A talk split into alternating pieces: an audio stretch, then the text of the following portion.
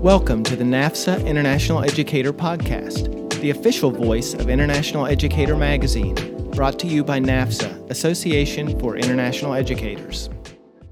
Hi, I'm Elizabeth Henley, Editor-in-Chief of NAFSA's International Educator Magazine. As the Biden administration marked one hundred days in office on April thirtieth, the milestone took place during a whirlwind week for State Department announcements, travel advisories, and other updates and happenings that affect international students and scholars in the United States. In this episode of the International Educator Podcast, I'm joined by Dan Berger, an immigration attorney based in Massachusetts. He gives his perspective on the first few months of the Biden administration and the implications for the field.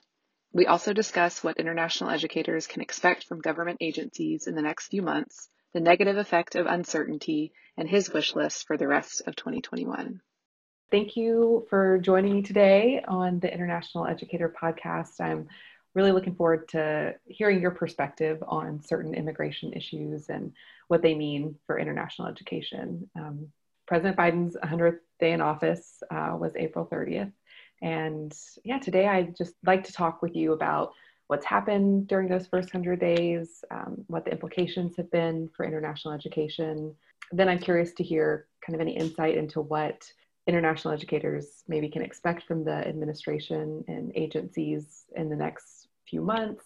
And then finally, kind of what you hope to see for the rest of the year. And I know these are big topics, and uh, certain situations seem like they're changing by the day, as we've seen in the last couple of weeks. So So I guess we can just jump right into it. Uh, so in your perspective, if you had to pick the top kind of four or five things of significance that have happened in the Biden administration's first one hundred days in office, things that ha- really have significant implications for the field, um, what would those things be? And then, you know, what are those implications? Sure. Well, thanks, Elizabeth. I appreciate the opportunity to to talk about this as everything is happening so quickly. I think what we're seeing, is, you know, not surprisingly, is a reversal of of trends. And so the the patterns are are developing, but they're still very much a work in progress in each case, I would think.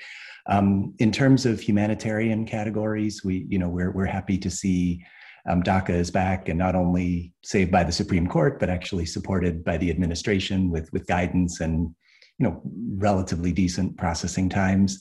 Um, we've seen T P S not only, you know, reinforced for the countries that had it, like like Haiti and, and others, but also added in term, uh, Venezuela and Burma, and that's very much appreciated. Um, T P S, for those who don't know, is, is a humanitarian program for people who are in the U S where the situation in their home country is really, unfortunately, not good. And so it gives them an opportunity to, to be here and, and not worry.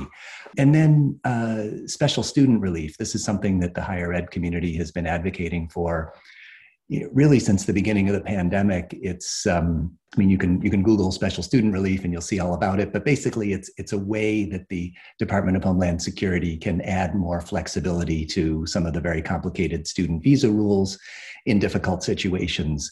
It did not happen at all last year. It happened this, it's happened this year with, um, uh, with Venezuela and Syria, obviously very much appreciated. Um, I think as long as the pandemic continues, especially, you know, unfortunately, you know, very seriously, particularly in other countries, we we would like to see special student relief for all different kinds of, of applications. So that's number one, sort of um, is humanitarian relief. We're starting to see more sympathy for humanitarian cases. Number two is just guidance. Uh, we, you know, as as all of you know, we just had a tough time last year getting information in a timely way, getting clear information, getting answers to questions. The S E V P guidance, the guidance for F one students for the fall, has already come out. Um, there are still a lot of questions, but at least it's not last minute, and so we can, we, you know, schools can begin to, you know, to plan. So that's that's number two. Number three is obviously travel. Um, there's it was particularly tough again last year um, with U S consulates being closed, being inconsistent, canceling appointments that were scheduled, um, and even though it's not perfect, and we still would love to have more guidance, we're starting to see some clearer understanding of what's going on, some real prioritizing of students, which is great, um, even in countries where there is a COVID travel ban. And we're starting to see more decisions made about travel that are really based on public health in a clear way and really being evaluated regularly. And uh, and I guess you, I think you mentioned four or five. I'll give you four. Um, for number four, I would say just cleaning up the the mess in delays and mistakes and processing. Um, I think all of us, I've been doing this, you know, over twenty years. Um, I, I've never seen so many consistent delays, which is kind of understandable during COVID, but I've also never seen so many mistakes, so many uh, cases d- denied mistakenly or rejected in the mailroom mistakenly. And that uh, very, very slowly, I think, is being turned around and, and cleaned up. Well, thank you for that overview. So I, I'm also curious, you know, if you had a crystal ball. I know things are changing rapidly, especially in, in certain countries as the pandemic spikes in certain countries and wanes in other countries.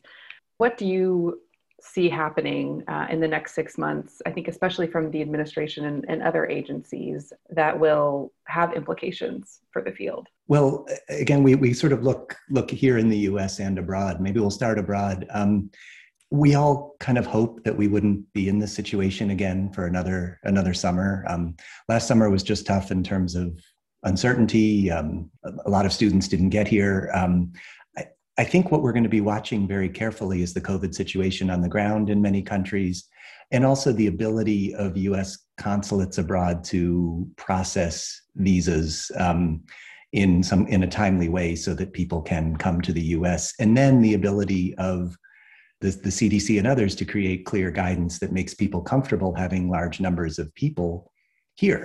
I, I'm hoping that with some good planning and the fact that they're thinking ahead, that there will be perhaps more interview waivers so that there are fewer in-person services to get interviews, which mean, but I think there still will be uncertainty because actually putting a visa stamp in a passport, laminating that machine-readable visa into a passport is something, it's an in-person service. And during COVID, especially when it's really, you know, raging, spiking in a particular country, anything that's an in-person service is harder to do. It, there's more social distancing, there are fewer people who can come in, there are fewer.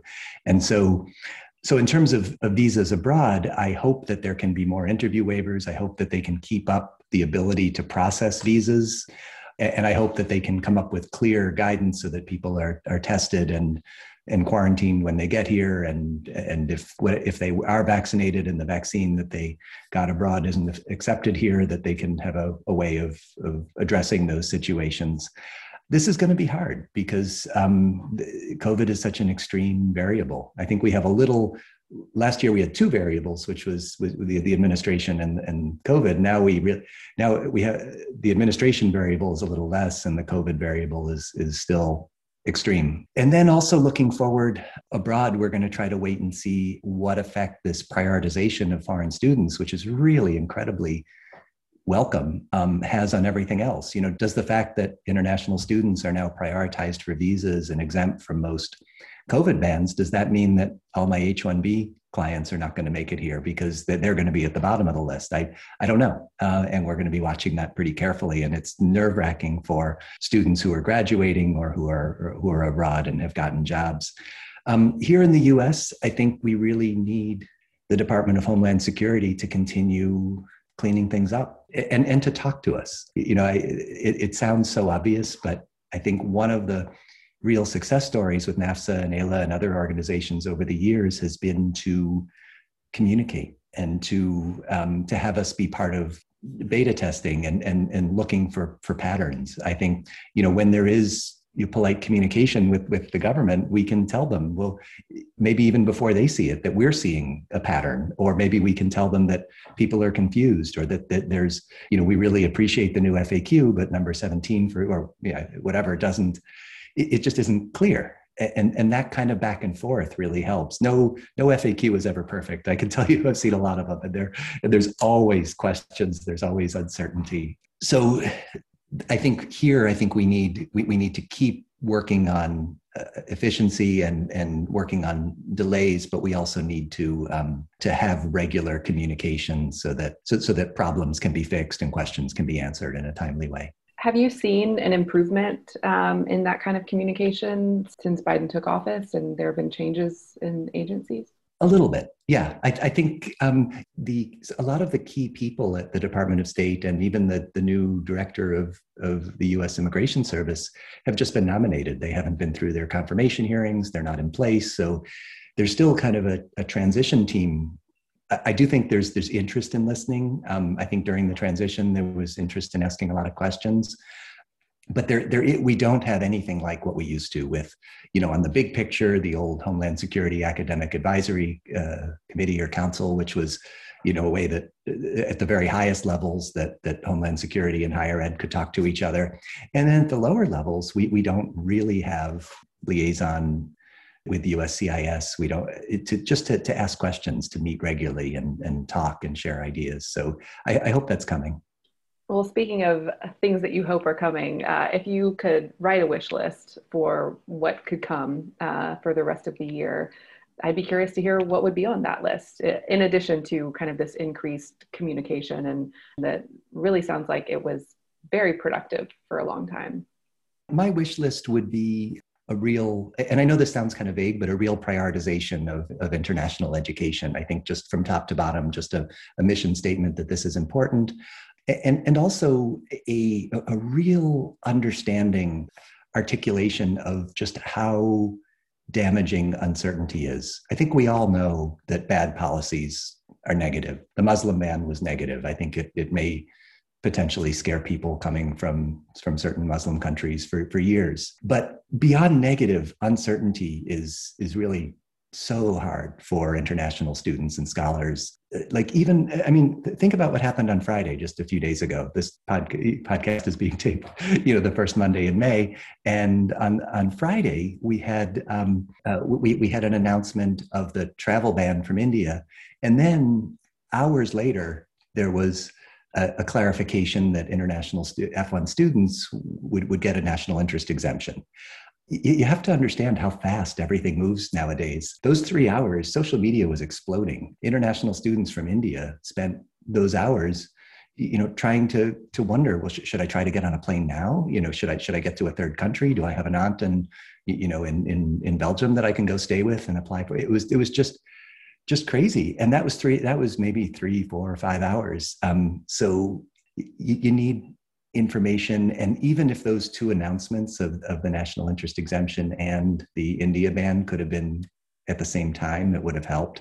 Um, and I remember uh, some of you have heard me talk before, heard me say this, I was really impressed by it. But um, I, I gave, right after the, right in twenty seventeen, I was doing a, a talk at a school, and they they paired me up with the head of the counseling service. And she She, she talked about how uncertainty can be harder as a as an emotional mental health issue even than bad news, because with bad news you can plan, you can say, okay, I'm not going to do this, or and you can, um, but with uncertainty it's just constantly tiring. So, long answer to your question. Short answer is just uh, uh, on my wish list really would be a real commitment to inf- information and answering questions so that people can make plans. Um, and then my own my own pet project is about entrepreneurs. I think. You know, obviously, we're all in, we all have limited bandwidth. We're all thinking about um, what could be.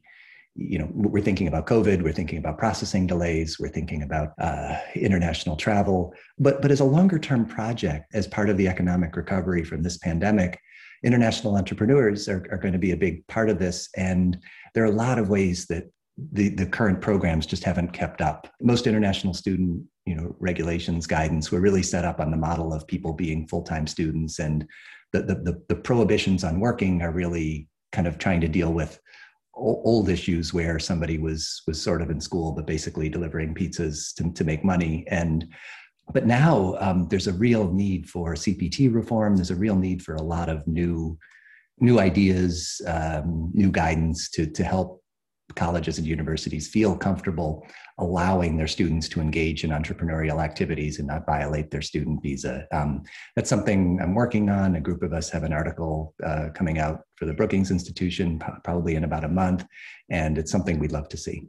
I'm curious from your perspective what the international education community can do to help things like that move forward. Yeah, I, I think two things. Um, one is just get to know your government relations person if if you haven't already. Realize that everybody's tired.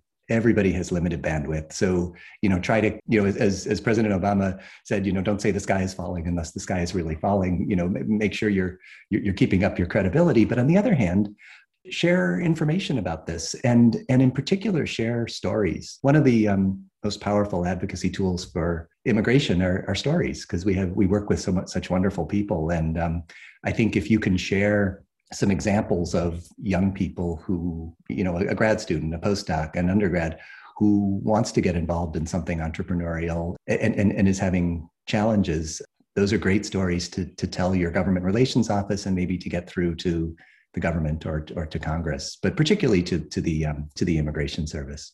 Before we wrap up today, do you have any final words on these topics for our listeners?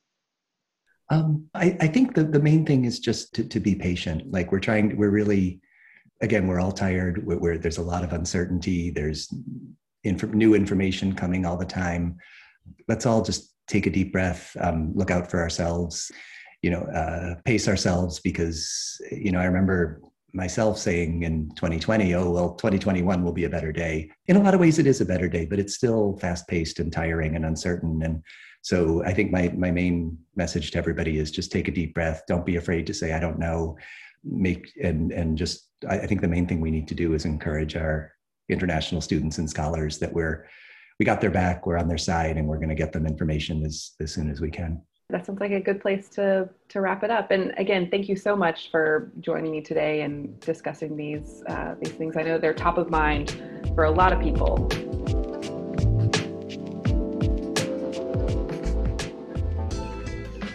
That's it for this episode of the International Educator Podcast. Visit nafsa.org slash IE to read the latest issue of the magazine. And thanks for listening. Thank you for joining us for this edition of NAFSA International Educator Podcast. Please visit nafsa dot org to read more from International Educator Magazine and to join us as a member of NAFSA. Together we can make a better world.